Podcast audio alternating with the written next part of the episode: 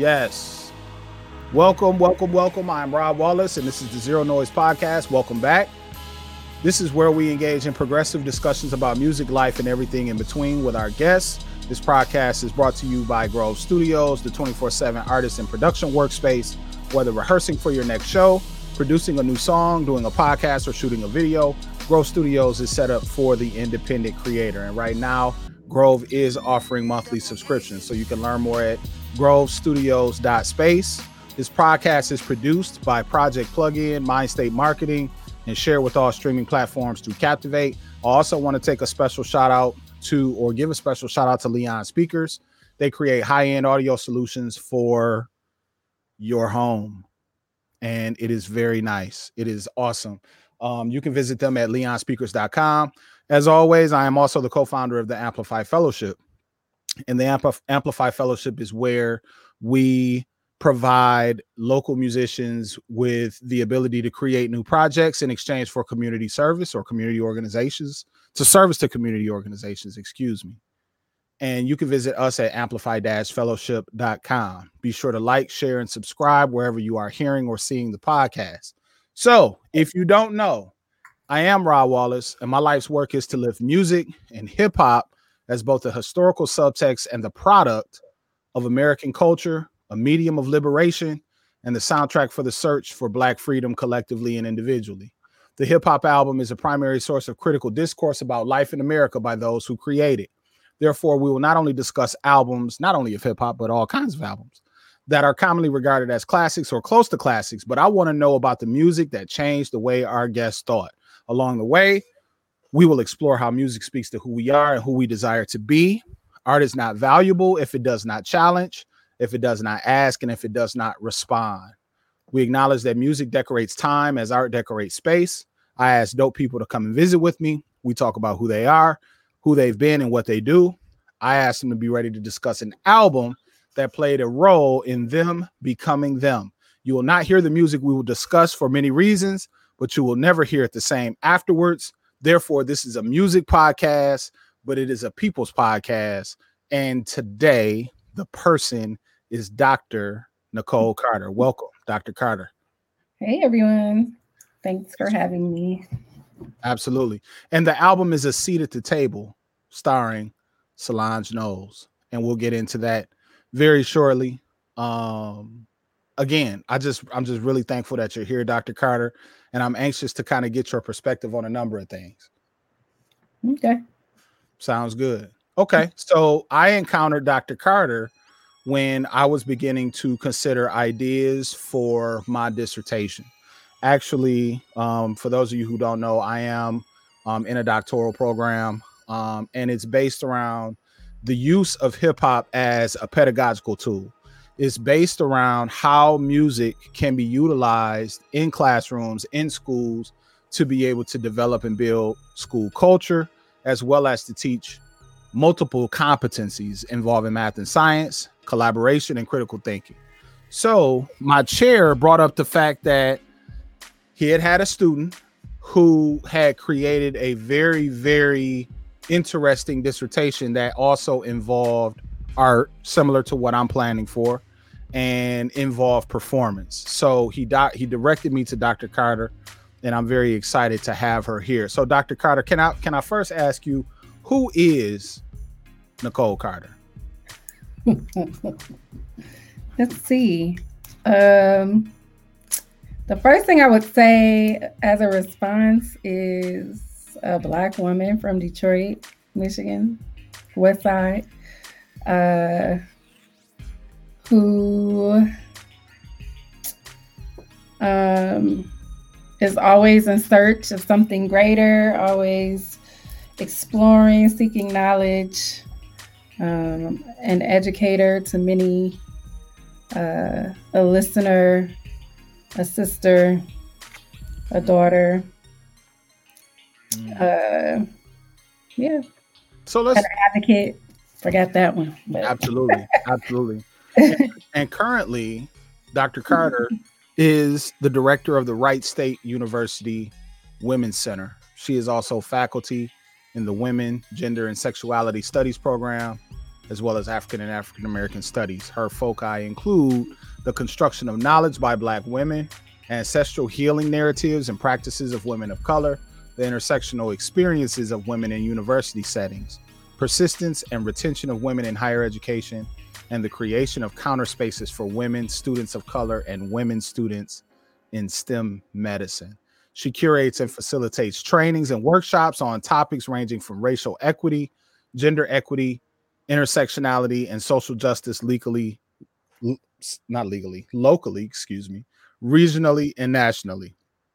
That's a lot, Dr. Carter.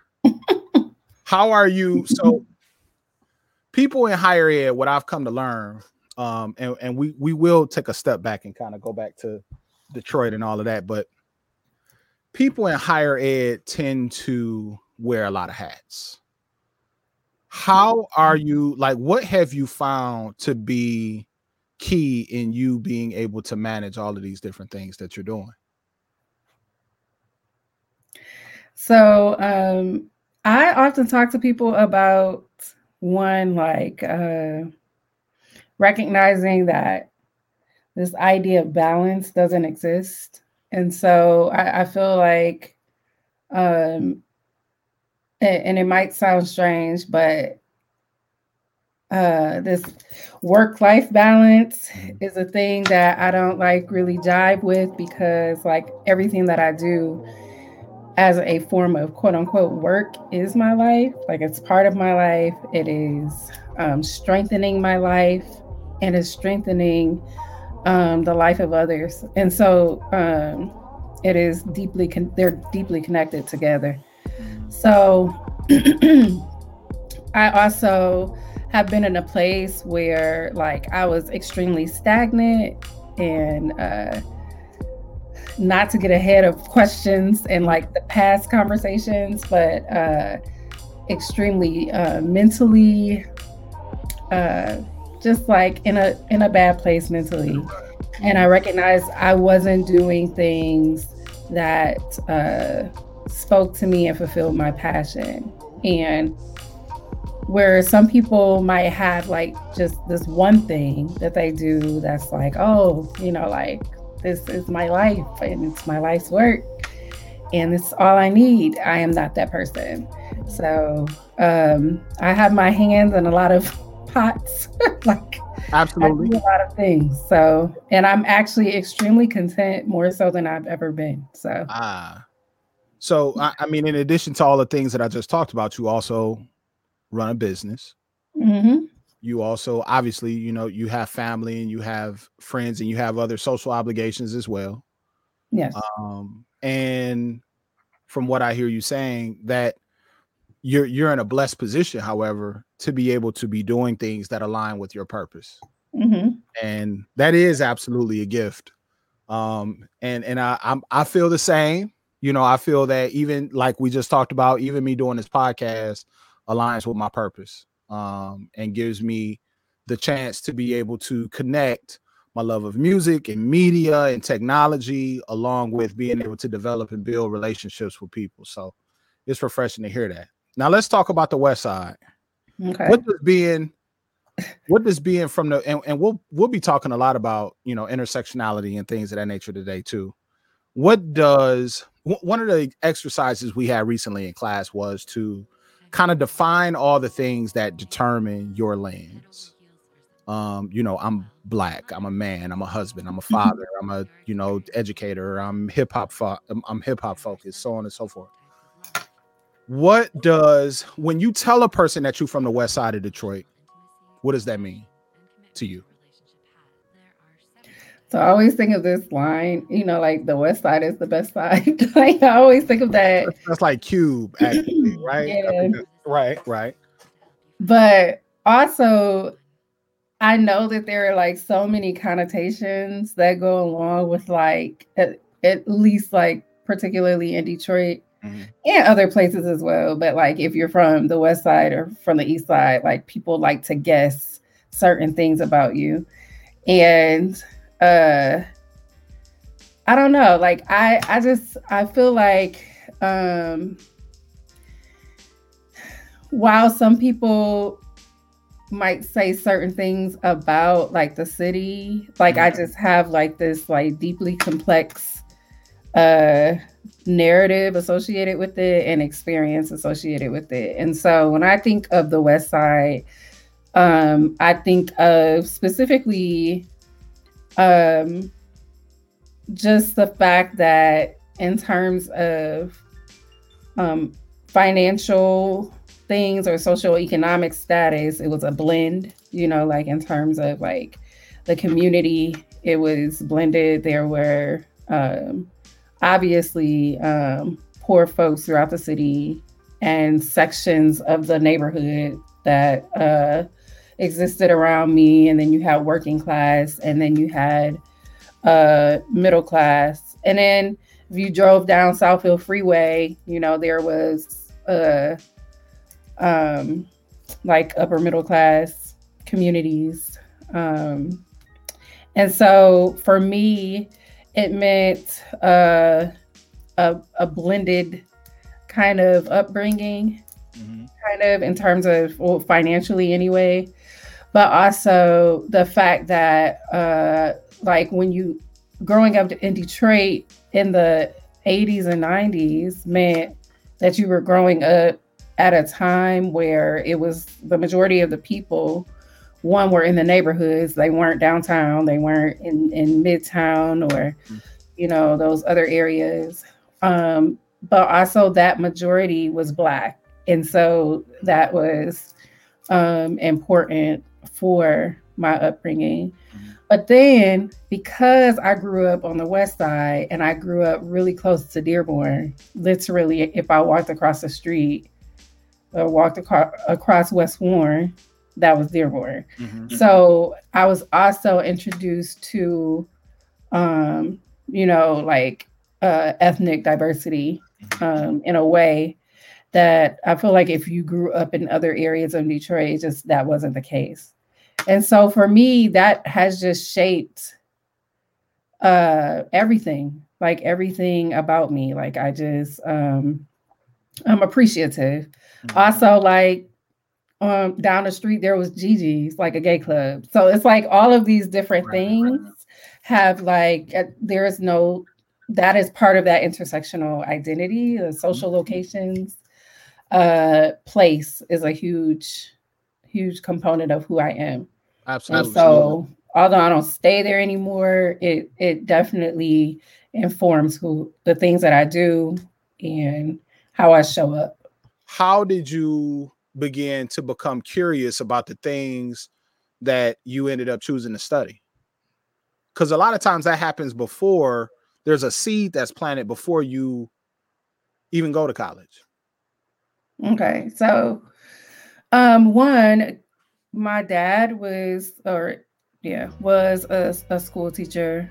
Um, and I, I hesitated a second because he went back to coach track, so he's coaching track again. Anyway, uh, but he uh, worked for Detroit Public Schools for 42 years, and um, growing up in that household meant that I had uh, access to things uh, in terms of like educational resources that that I feel and I know for a fact that a lot of the people I grew up with did not have uh things that I like uh hold true and hold close to me today like even things like bookshelves like having like this like these options uh of things. But those bookshelves that my father had were lined with books on black folks written by black folks. Um one of the first books he had me read was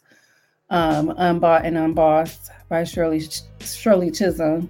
Um, and then uh, they were just like, oh, um, the autobiography of Malcolm X. He also like did art, like he drew um, pictures and stuff. And so one of the ones that he frequently drew was Malcolm X. And so we had like these drawings in the basement um, and we had a chalkboard for some I don't know why we had a chalkboard in the basement. But anyway, we had a chalkboard like it was embedded in the wall. So like a chalkboard in the basement. He drew Malcolm X on that. And Malcolm X was everywhere throughout the house. Um, and so we had conversations about it. Um, I recall him kind of having these like personal, you know, like monologues with uh, the news uh, when like Reagan, you know, like would come on and he would like be mad and like, mm. um, and so like all of these informs like the beginning of the things that I was interested in learning. Mm. Um, but for the most part, I learned about blackness. And what that meant. And uh, I would always have like this like thing in the back of my mind, like trying to, like, I wonder why we don't ever talk about like being a girl, like, like mm. you know. Um, but I mean, my dad was also when I was coming up, like he now is a veteran. He's a veteran. He was very like um regimented in terms of like rules and you know like behavior what you do when you wake up like fixing the bed like these different and i actually tried my darnest to like just i re, i like just did everything that he didn't want me to do so right. Um, and actually, I thought you were going to ask about school, like schooling in yeah, Detroit. Yeah. Sure, sure. Because I actually didn't go to school. Like I went to school in Detroit, but I went to private school my entire life. Wow. So pre pre K to actually college, I even went to a private liberal arts college. So okay. Um. So like he so even there, I was introduced though to uh, information that normally you wouldn't be introduced to. I feel like like it wasn't like this standardized curriculum. So I had, and it wasn't all the time, but I had teachers who were like very adamant about talking about the experiences um, of mm-hmm. Black folks. But again, rarely was it about Black women or Black girls. Mm-hmm. And so that was something that always lingered. Mm-hmm. As a curiosity, but, like uh-huh. as, a, as, a, deeper curiosity. Yeah, it wasn't yeah. being fulfilled. Okay. Yeah.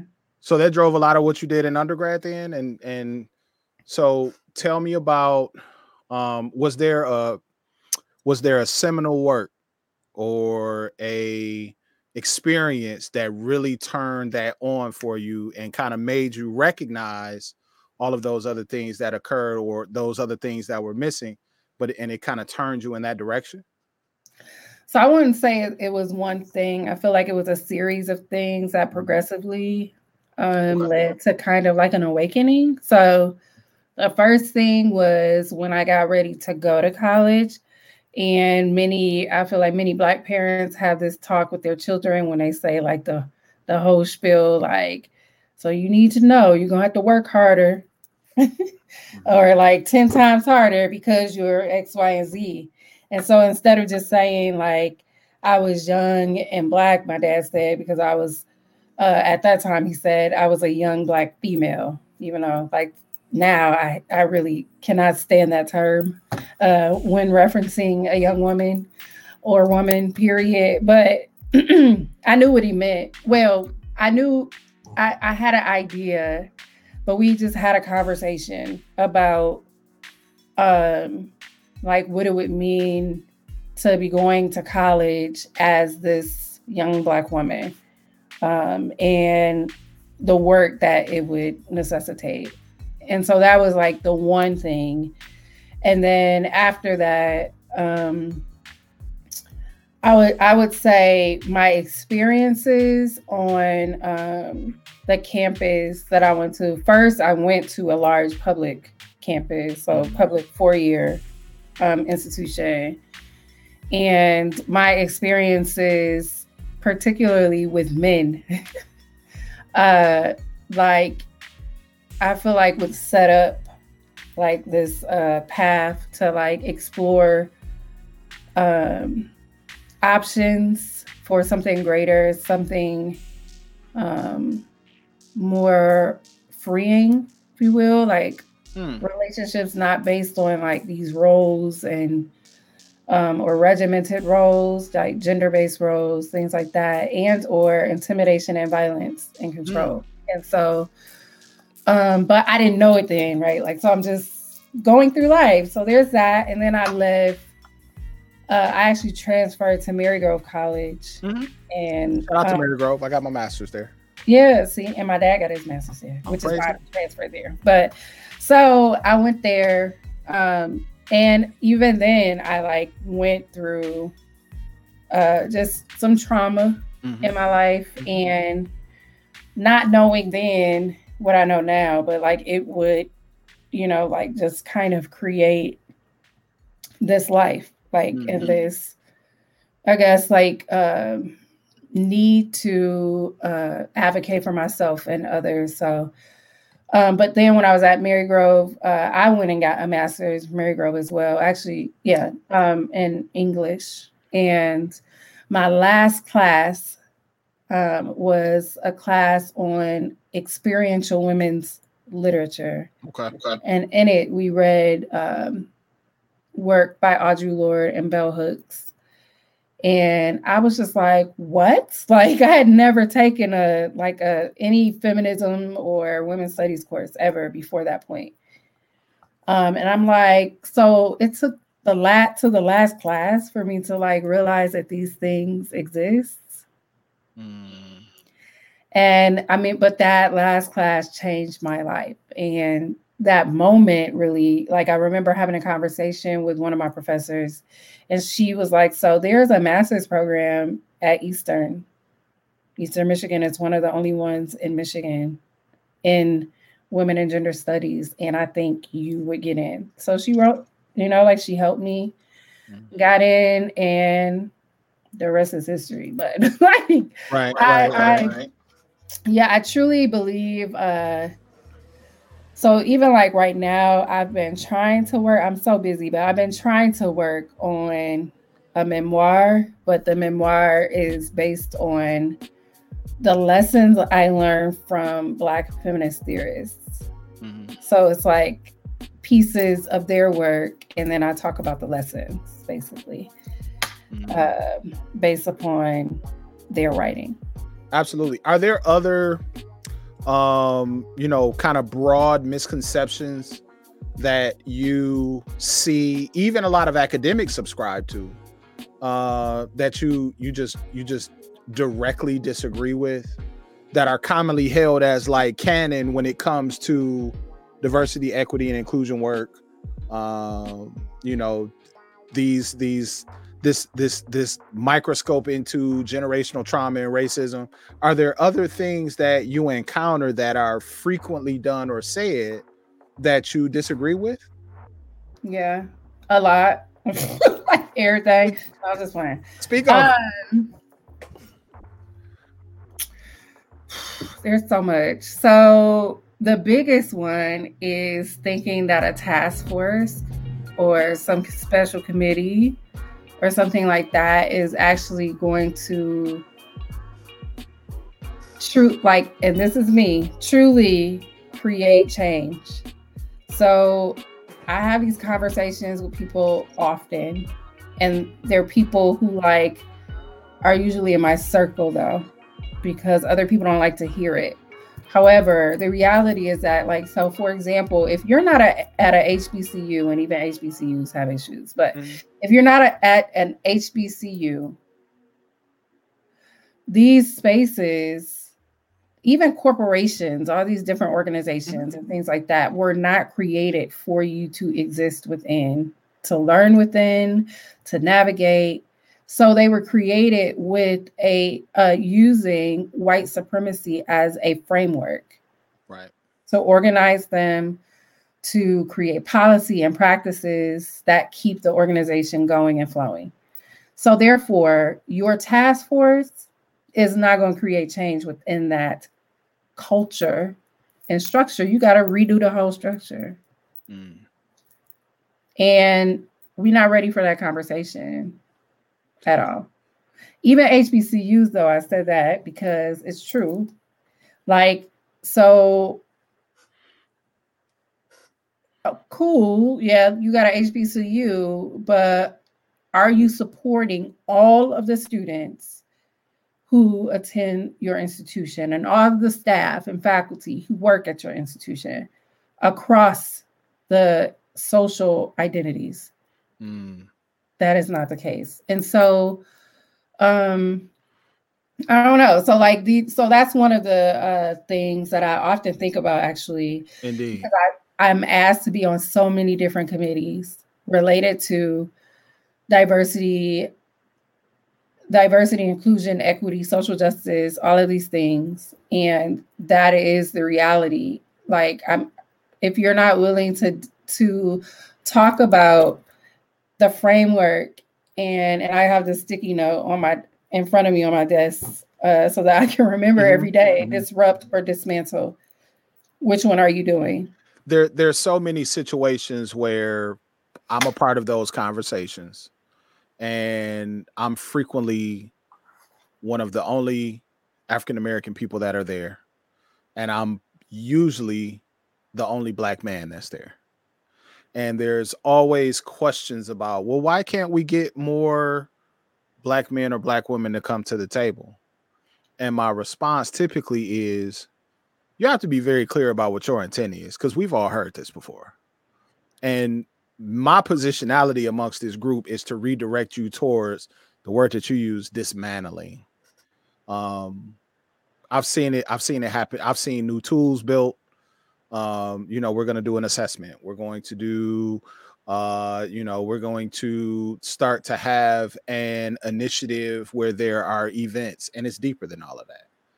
It's structural. So I absolutely agree with you. I'm really curious about how that mentality affected you as you moved into your doc program. Um, well, I didn't even begin thinking about that until the doctoral program. Okay. And it wasn't until the end of the doctoral program. So when, the end being the end of coursework, the end being when you started at the dissertation phase, what? So the comp phase, so okay. the examination phase, because that's when it's like you're being required to research all of these things that connect to your uh, focus area, right? And right. so I started to do just that. Mm-hmm. I started to like um I started to just read and read and listen and like watch and like um and I think we've talked at previously about like there, there was a time where I actually even considered like stepping back and mm-hmm. like not finishing because I believed and I still do in some way shape or form like in mm-hmm some ways. Speak on uh, that um like this bot like this like uh group of white folks convening to decide for you the majority of white folks because it depends on your community but for the most part group of white folks convening to decide if your work is worthy or not to call you doctor is like basically what i'm I'm writing against. Like it's what I'm trying to prevent from happening. It's what I'm trying to raise awareness that about like that. So there are forms of education that take place outside of these spaces. Mm-hmm. And and and also those who could never afford or I don't know, even want to step foot on college campuses are still deserving to be in those spaces. So like, I don't know, like it, that it, that was a major thing, and that's when I started. So it actually happens kind of simultaneously, thinking like I was angry about the process. I was angry about like this again, this committee being able to have this much power over what they think I know.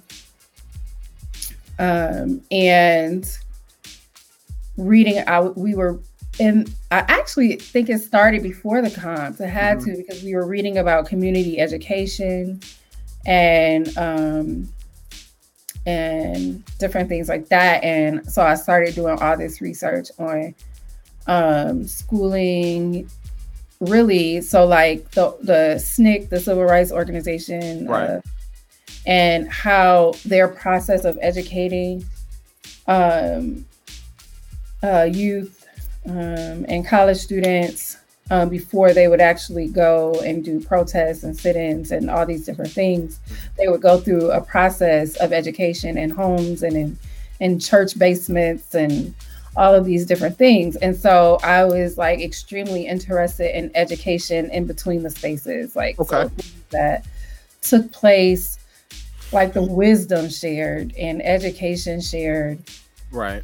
um, that didn't have a formal wall, you know. I'm I'm so happy to hear you say that because a lot of the discussion about or from my cohort involves how not necessarily we democratize the process, but we liberate the process.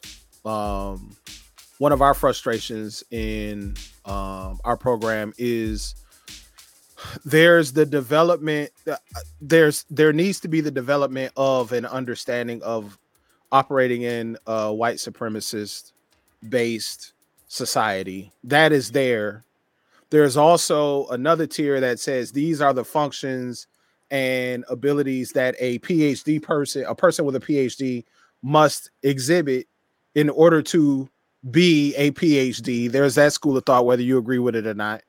And then for us we've sought how to we we kind of have understood the first two. We kind of are already there. And truth be told we stepped to the process understanding it. We have gained some additional information.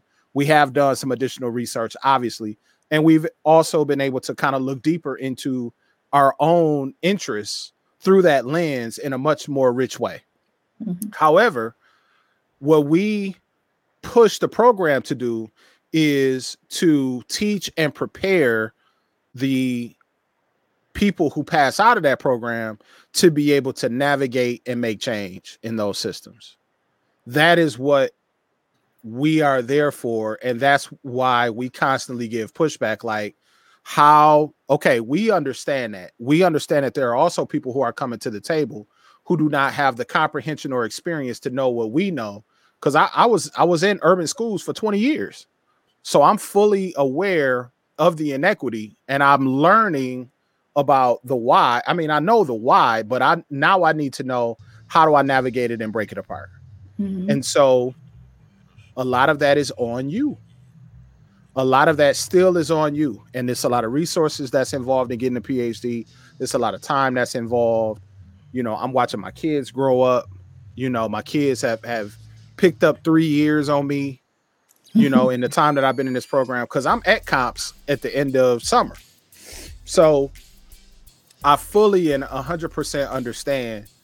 And I think part of, from what I'm being told, the manner in which you did your dissertation was a freeing experience for you personally, but also it illustrated to the academics who may have been around you that let's look at how we can do this in a different way.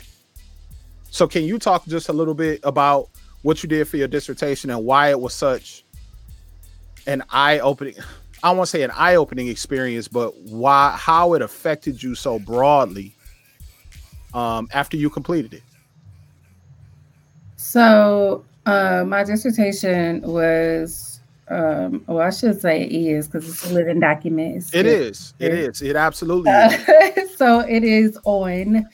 Uh, so I wouldn't again use the term female anymore, but at that time, uh, I wasn't. I didn't think of that way. So like, um, it was on um, basically the epistemological practices of Black women uh, who are who are still performers and artists in Detroit, um, and um, so it it was extremely special to me in that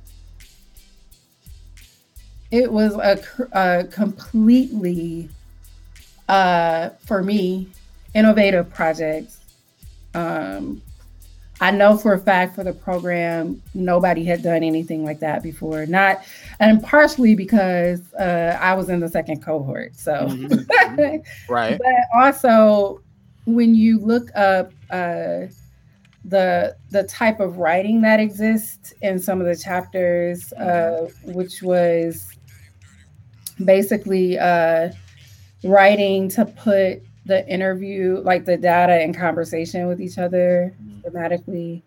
Uh, there's only one person who has theorized about that type of writing, and um, and they weren't in education. They weren't mm-hmm. they, right? So, um, and so I I think it was. I don't think I know that it was um special to me because it really just changed my life in terms of like my relationship to uh, one, the city of Detroit, um, my relationship to the written word, my relationship to um, art as writing and writing through as art. And so, um, and then it, it meant that I became part of a community of women who, like, if you would have asked me like a year prior, I would have never,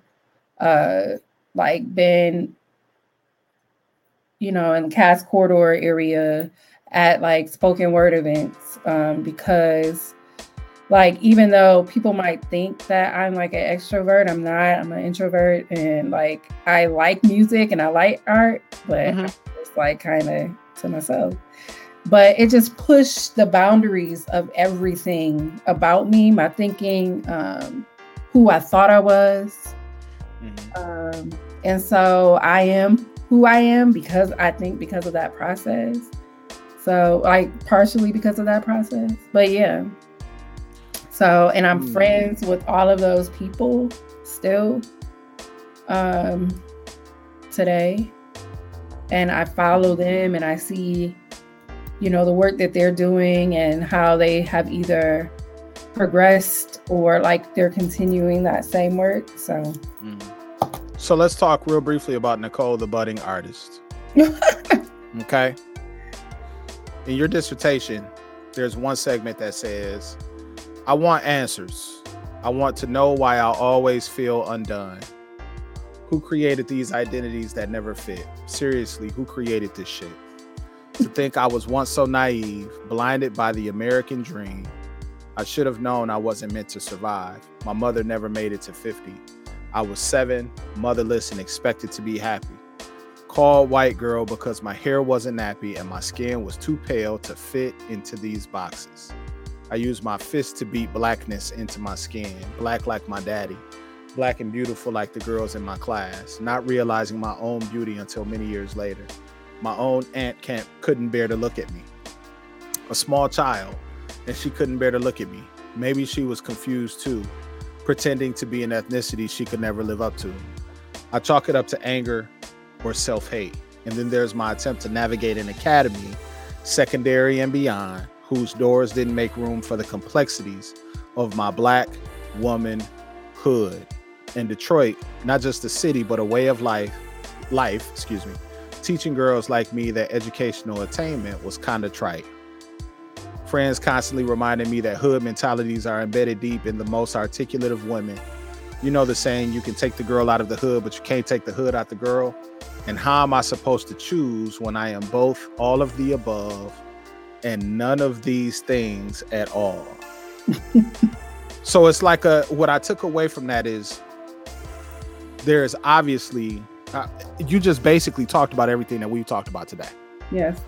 And there's a, a double consciousness that exists.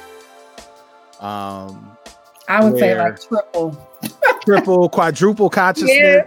Yeah. Absolutely. Um, and I'm just taken aback by how, you know, I, I kind of obsessed over this process when I got involved in it. And to be able to read something like this in somebody's dissertation that is so personal and so indicting is really motivational to me. and that's one of the reasons that you know I'm happy that I've been able to connect with you. After hearing th- this was 2016 or 15? Mm-hmm. 2015. Now we're six years later. And now time flies. yes, right. Now this is six years later. And at the time of the pressing of this podcast. And you're listening to that. I don't know how often you go back and you read it or you listen to it or because for me, I kind of leave things. I, I I'm real serious about kind of leaving things where they were. How does it make you feel to kind of hear that and hear your thoughts about yourself during that time, kind of juxtaposed with where you are now, where you are empowered, like you said, to help girls and help women to break through that trauma? I'm still that person. I'm yeah. still that same person. It was kind of emotional to hear it. I, like I'm like I was thinking like, is about to read this whole thing?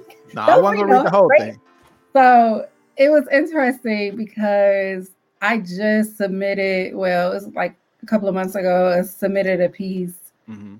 to um, to be published, but it was actually like an essay but I feel like the essay was the same thing. It was just not in poetic form. And so um, it's just very interesting. I remember reading that when I first got to um, campus where I am now for a poetry slam that they had. And I don't know, like, um, and I read it for the defense as well mm-hmm. uh, during the defense.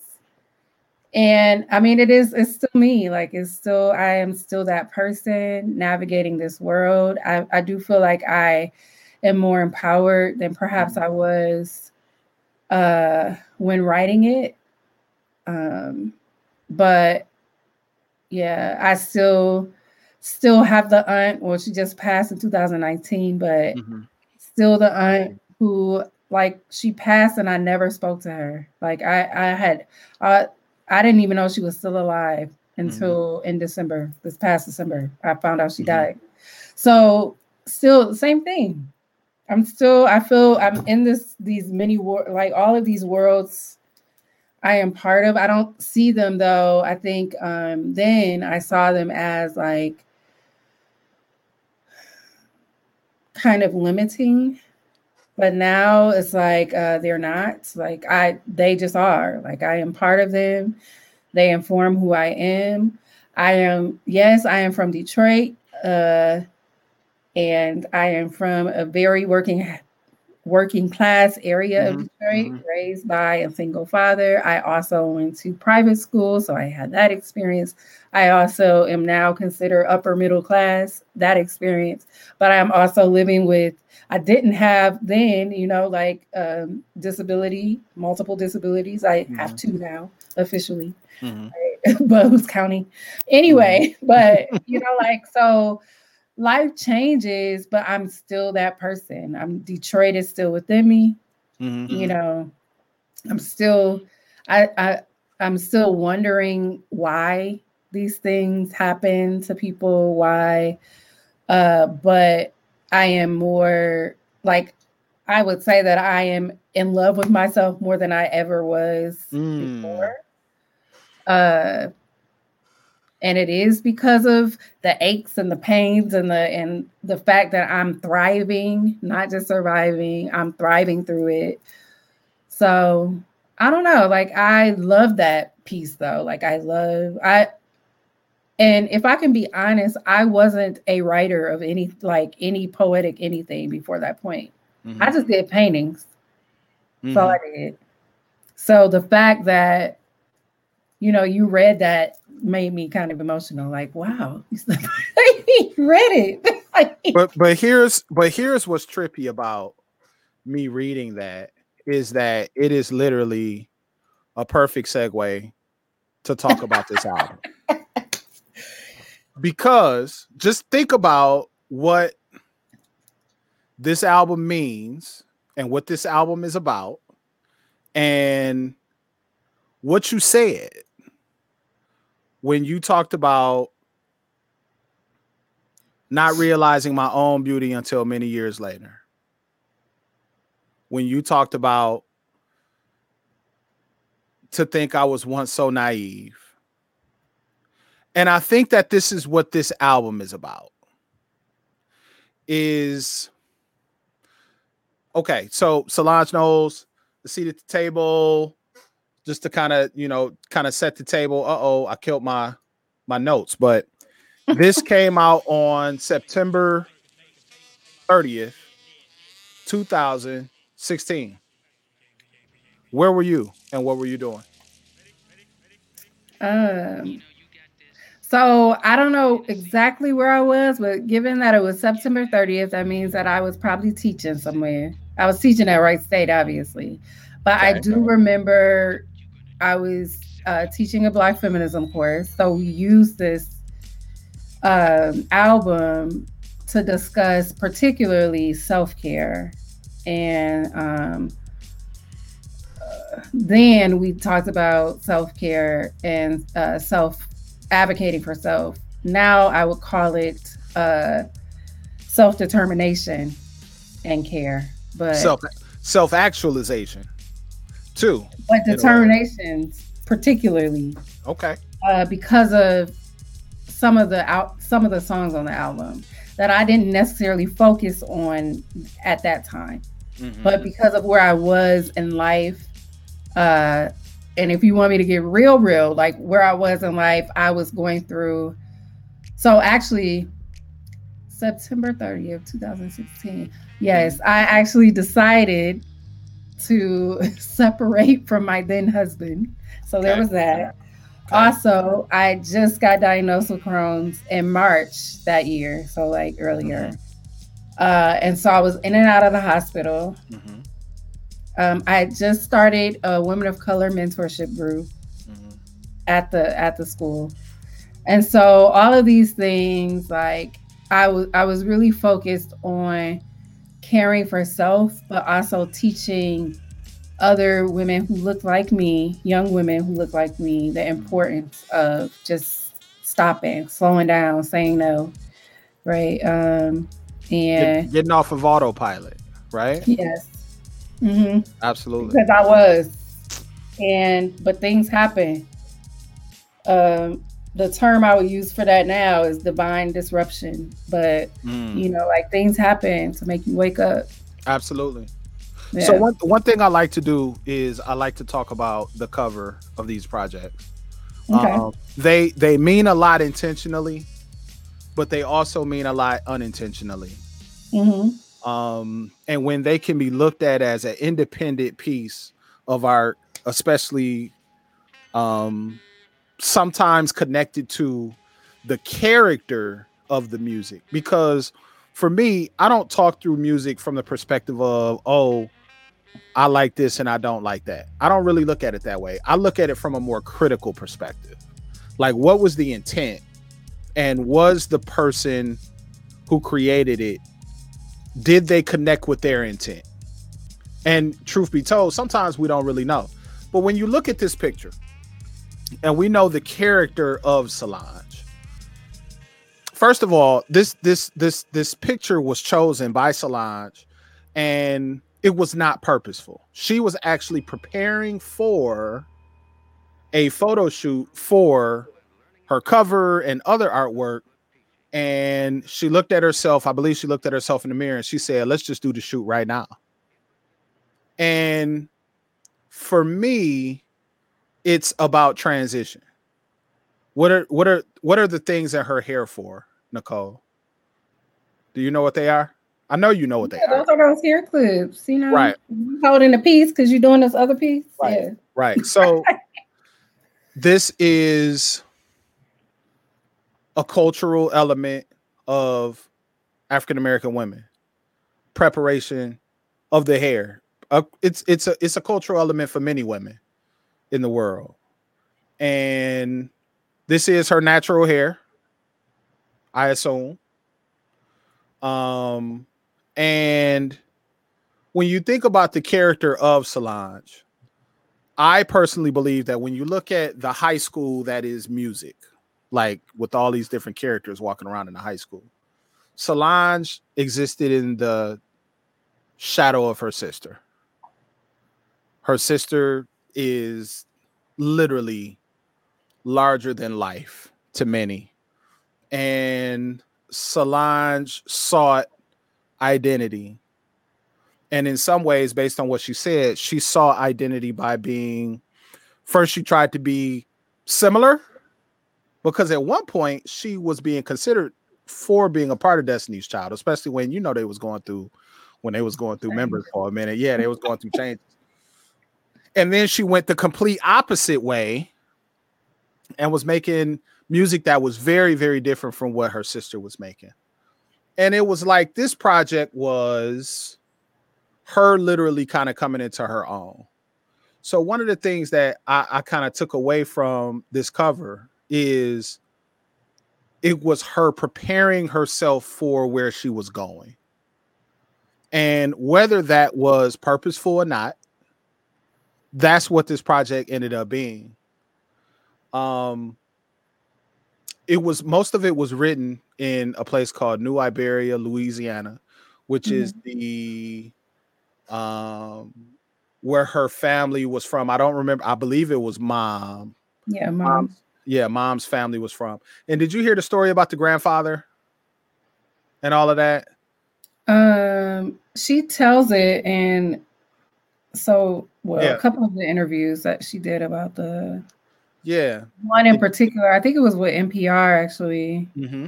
and she talks about the history of New Iberia and her family within that history. Right, right. So there was something that that was said about her grandfather being stuck in a mine and them giving up the rescue.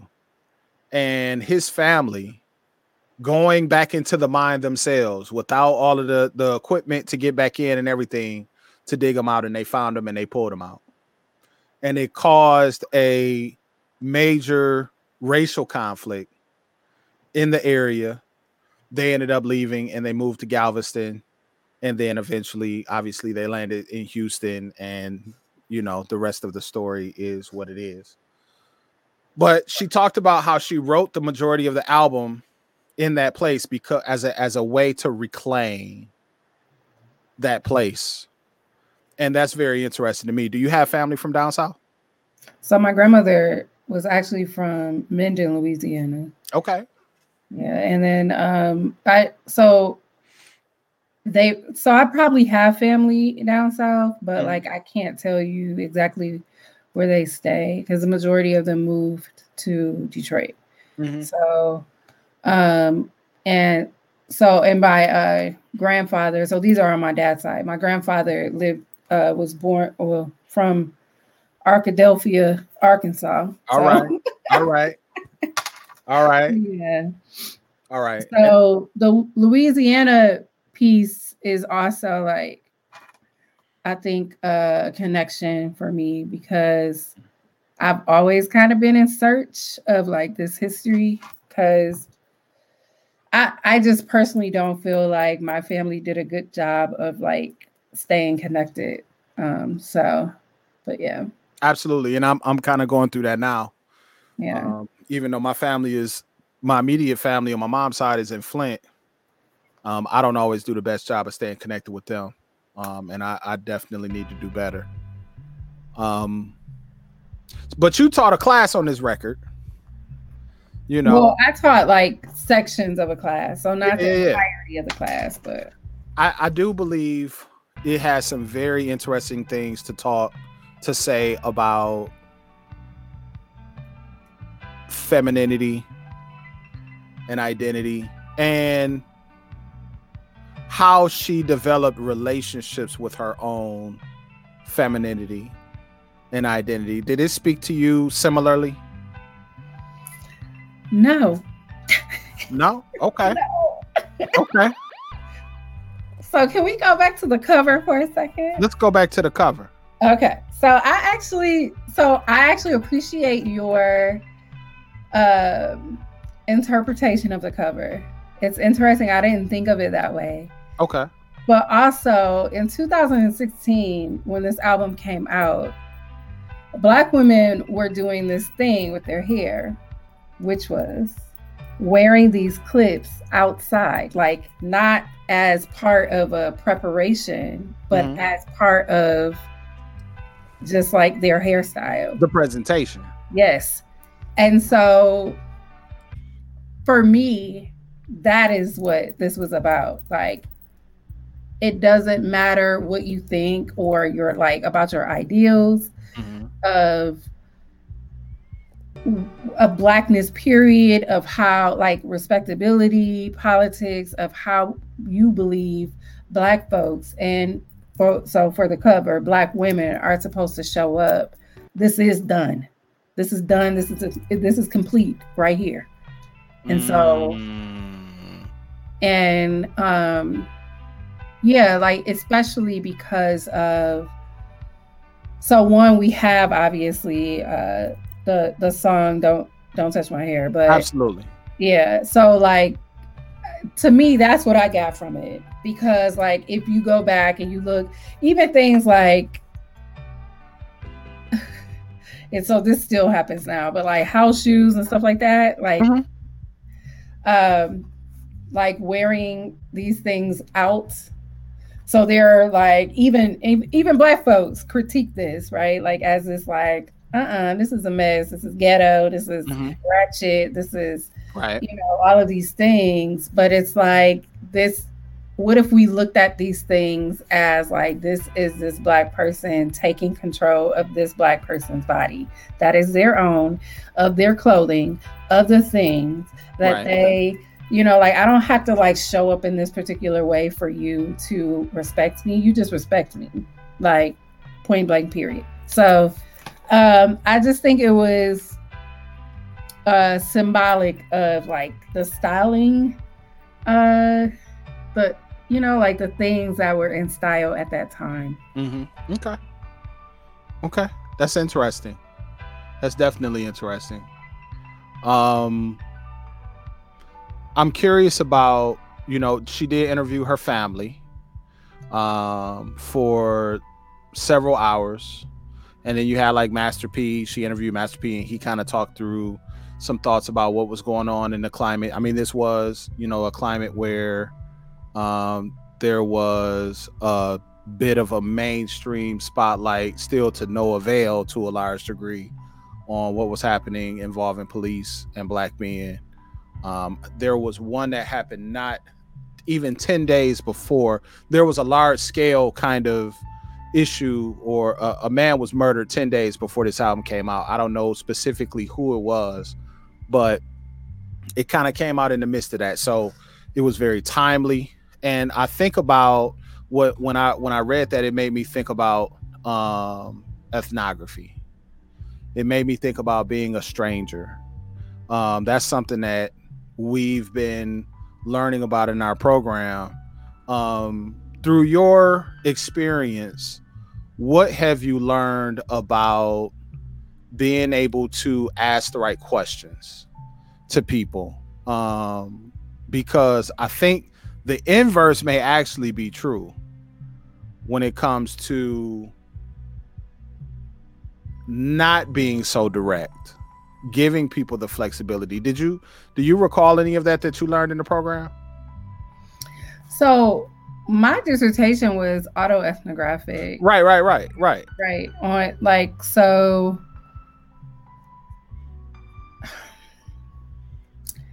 I guess like yeah, like I I've like so obviously me and like structure like doesn't really work very well. so like so right. like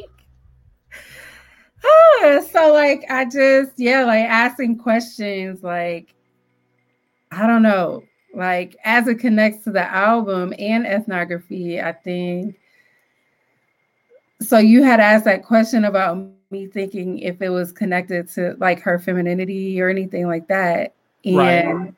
that's why I said no. Like I so I, I guess perhaps, but when I think of this album, I don't think about that. Like I mm. think it is like an exploration of black culture. Like it is mm. like a telling, a retelling. Uh. It's about remembrance. Um, and to me, it is like an example of what really black uh, many black women do today like we often are silenced when it comes to like uh being given the spotlight and movement mm-hmm. so like for example for a long time when people thought of uh, black lives matter as a movement they didn't think of black those those three black women particularly they definitely didn't think of three queer black women at all mm-hmm. so but black women have led movements you know like they uh, have been at the forefront and so what i see this album as being and as it connects to ethnography those questions right mm-hmm. Are a means of telling the story of black folks particularly those living and existing in the South. But yeah. So the stories, so the interviews and the the the interviews just basically grounded it and connected it to connected this story to history. Mm-hmm. Basically. Okay. Yeah, but and then when I say and you probably have like particular questions about particular songs. I don't know, but no, no, no, no, uh, no, no. like when remember I mentioned that to me it was about self-determination mm-hmm. so that whole section on fubu and forest mm-hmm. bias so the interlude mm-hmm. For Us By Us with master p right and then fubu the song um to, so i feel like each of these songs are a are serve as like this this framework for a new black existence. Like so, like, if we look specifically at Fubu and For Us By Us as the interview, like, it's teaching us about like being economically liberated. Like, these are some steps. So, for example, Master P, when he talks about his family, particularly his brother, right? Like questioning, like, you ain't gonna take this money? You ain't gonna take this deal? And it's like, no, I'm worth more than that. Mm. So it's like these, there are lessons throughout this whole album about like existence. So yeah, maybe it can be about her femininity, but I just didn't see it. see it I understand. I guess I guess the it was it was about empowerment. Mm-hmm. It was mm-hmm. it was about empowerment and being able to remain in a feminine space through empowerment and still still be still be empowering whereas a lot of music does not reflect the same degree of empowerment associated with femininity. That's what i saw. So yeah, I and I guess like so that goes back to what I was saying about women leading these movements but not being given like recognition for it. And so I think this is like like we see her like doing this work and she's these are lessons through through the experiences or things being told through the experiences and using the voice of this black woman so, yeah. Um, Did you feel like I always try to identify like a, a philosophical center of, a, of an album. I felt like Don't Touch My Hair is kind of like a philosophical center to a degree. Um, whereas I look at it as my interest is in completely breaking any framework that's in play that allows me or encourages me to be uncomfortable at your expense. Also mad. So I feel like mad mm-hmm. and don't touch my hair actually collectively do that. Okay. Tell me about Mad. What did you think about it? So, so first of all, that was the song I resonated with the most on the album. okay. Um,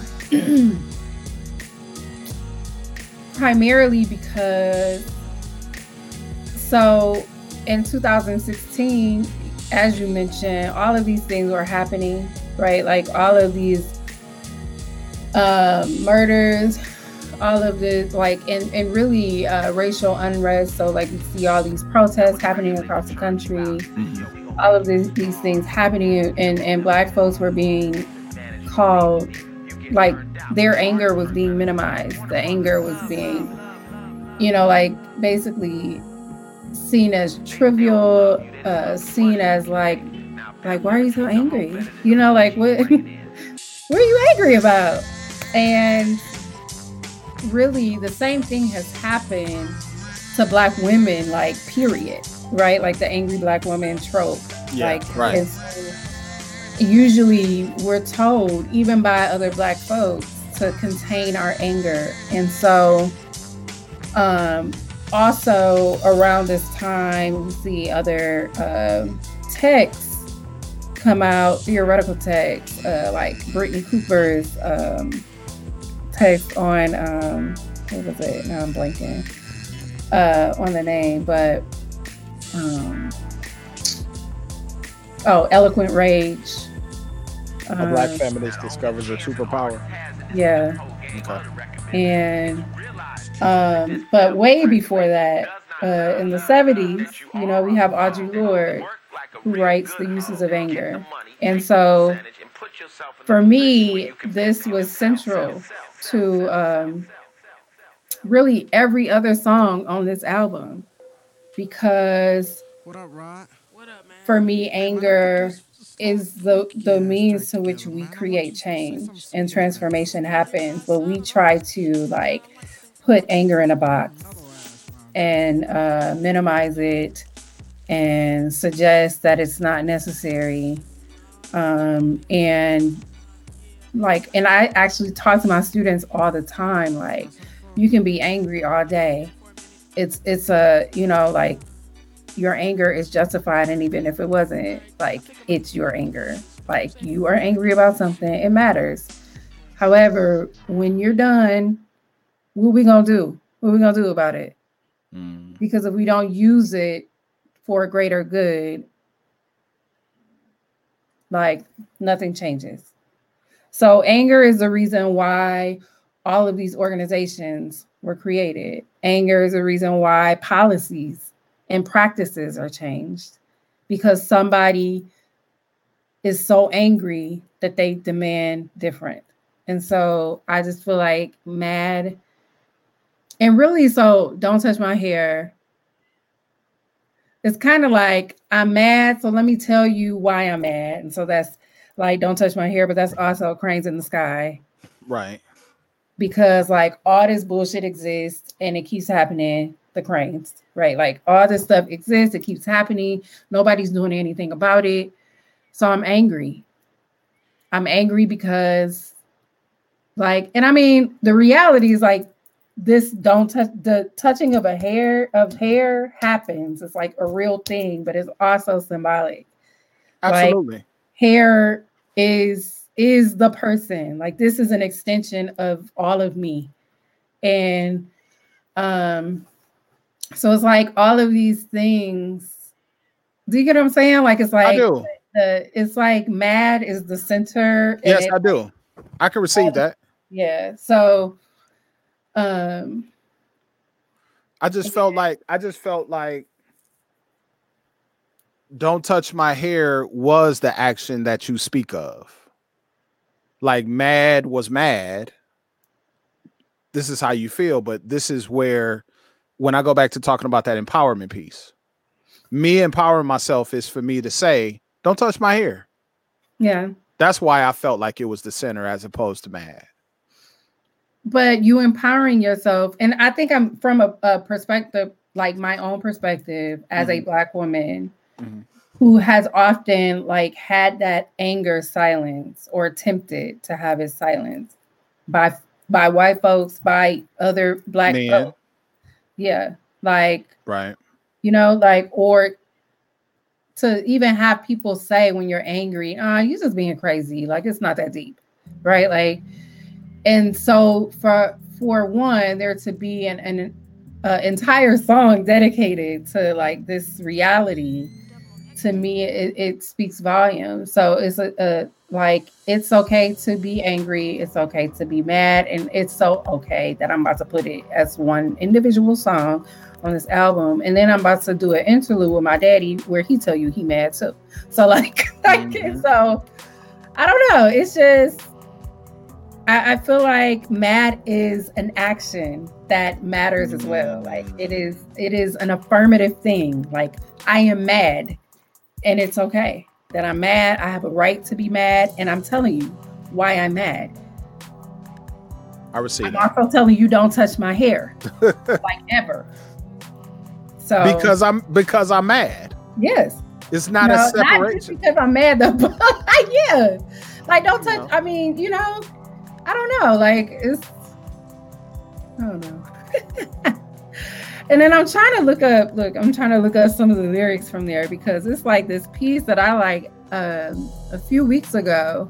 Mm-hmm. I actually was listening to it, and I kept playing it over and over again this section, I kept like going back.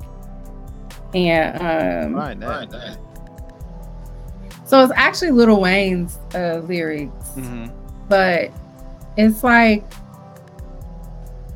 so um in his he said uh because doing it all ain't enough because everyone all in my cup because such and such because such and such still owe me bucks so i got the right to get bucks but I try not to let it build up. I'm too high, I'm too better, too much. So let it go, let it go, let it go. Um, and then I just like so that part one that was like important to me because just like black women, black men have the same thing, right? Like it's like this threat to demonstrate anger. Like it's a threat to and I think here like he's trying to like remind himself of like how powerful he actually is mm-hmm. in the face of all of the things that are happening but um honestly the part the intro to it is the part that i uh, a couple of weeks ago kept playing over and over again because i always hear this particularly in a uh, organization i'm in when they say count it all joy, right? Like there, uh, it's like, but what about the, you know, the positive things that have happened and like, you know, like these, and um, like despite those things, mm-hmm. and even here, you got the right to be mad. You got, you the, got right the, right, to, be, mad. mad. Yeah. Lil Wayne said, "I got a lot to be mad about." Yeah. Got a lot to be man about. Yes. Be a man about. Got a lot to pop a Zan about. So here, go for it. Here, and that's so powerful because one, yes. yes. Like, come on. Like, when do we hear black men talk about like so you popping a Zan, that means to me, you're telling me that there's also like a concern for mental health something we're not even we never talk about. Right. Right. Um, but he's also affirming like like like these things are all things like rightful solutions yes to, to the the shit that's going on in mm-hmm. this world to even like stereotypical notions of manhood, like this idea of how you want me to show up in this world. Got a lot to be a man about. Yes. Yeah. So I mean, this yeah. this song is powerful to me. Like it's just, but also, yeah, it, it just is. I don't know. And maybe it's just where I am, like currently in oh, my life. Mm-hmm. But yeah. So, so what does so so count it all joy what brings you what gives you joy at this point what gives me joy yeah so i'm at peace uh, and i haven't been ever until this point probably like two months ago and Amen. i'll just be honest about it so i am busy as heck but it is all because i am doing things that i love to do i'm reading i'm talking to people uh, having conversations about things I actually want to have conversations about. I'm at the table. I'm creating tables. Mm. You know, um, and I don't know. Like I, I feel like I just have the ability to do so much, and I also have recognized my power, like mm. power in so I'm big on like manifesting, and so I just um, recognize like the fact that if I say I'm going to do something, I can actually do it. Like I, mm-hmm. if, if, it seems like the resources don't exist at this moment, I know how to make that happen. And I'm not just talking about financial, but I'm also talking about like again knowledge and and skill and you know like navigating different things and so there was a point in my life where i did not recognize that power mm. um also finally recognizing that going back to what we first what we open with like doing all of these things so i think we're taught that we have to do this one thing in life and that should be like your goal and you know like but no like that that's not it that's not it at all. So we, we, call it we call it dying empty. You want to yeah, die empty. Yeah, you don't want to die with anything left in the tank. No, like. I just. But I am. If there will be things in the tank, because you asked me about joy, and joy is in the tank. Joy. Mm. Yeah. Absolutely. So, but I'm not. I, I I refuse to be bored ever again, and I refuse to like have other people control my life ever again. So, amen. We would be remiss not to talk about cranes in the sky. I know that. I know that that there is not a think piece that exists that doesn't speak to cranes in the sky. Tell me about that song and how you felt about that. So, cranes in the sky. Um, so if can we talk about the backstory? So you know I don't know if you know this, but she wrote this. Uh, I think it was like almost eight years prior to this album. Yeah, absolutely. I saw that. And um, so now, and thinking, so and thinking about it now, um, she talked about leaving, right? Like this situation, like this this home, but also a relationship. Mm-hmm. Um, with her that father, really, right? Huh? Yeah. With her child's father. Yeah, and it, she had been with that, been with him since high school, like yeah, since right. you know, and so, yeah, right. um, and thinking about that now, I don't know. This this piece is powerful for me like so mad is powerful because like I'm angry often and it justifies my anger. But Cranes in the Sky is also because in my life I have been the person that she talks about in this piece. Like doing all of these things in a as a means to not deal with the anger and not deal with the pain and not deal with the trauma that was experienced tried to stay and stick it out because it was comfortable, right? Uh, but then also all the stuff she talked about. Slept it away, sexed it away, read it away, mm-hmm. all these things, drank it away. Um, and so for me, I, I don't think it's just me who has felt that. I don't think it's just her. I feel like we all do things to avoid the truth and vulnerability. Mm, and absolutely. Yeah, like uh, one of the things I think about often is like this concept of toxic positivity, like acting for other people, like the world is just per- oh everything's perfect and I'm so happy and da, da, da, you know, like and it's okay not to be, and it's okay to recognize like the world is fucked up. It is. It really mm-hmm. is. Um, the world is an evil. It can be an evil and ugly place. Mm. Um, but yeah, like so I think for me it's a powerful piece because I was there.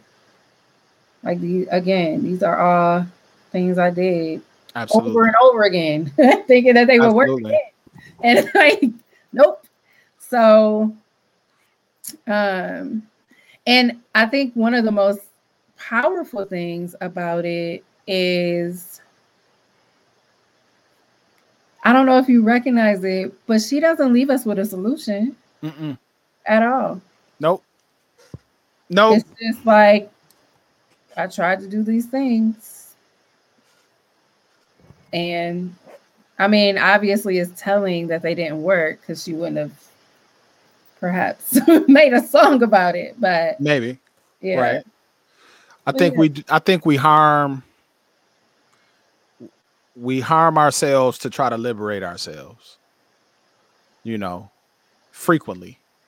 And I think that this song connected with people because I think it's the nature of society to block out our real emotions and our real really confront the tough decision and the tough conversation or the tough you know visit or the tough whatever to get through to the other side.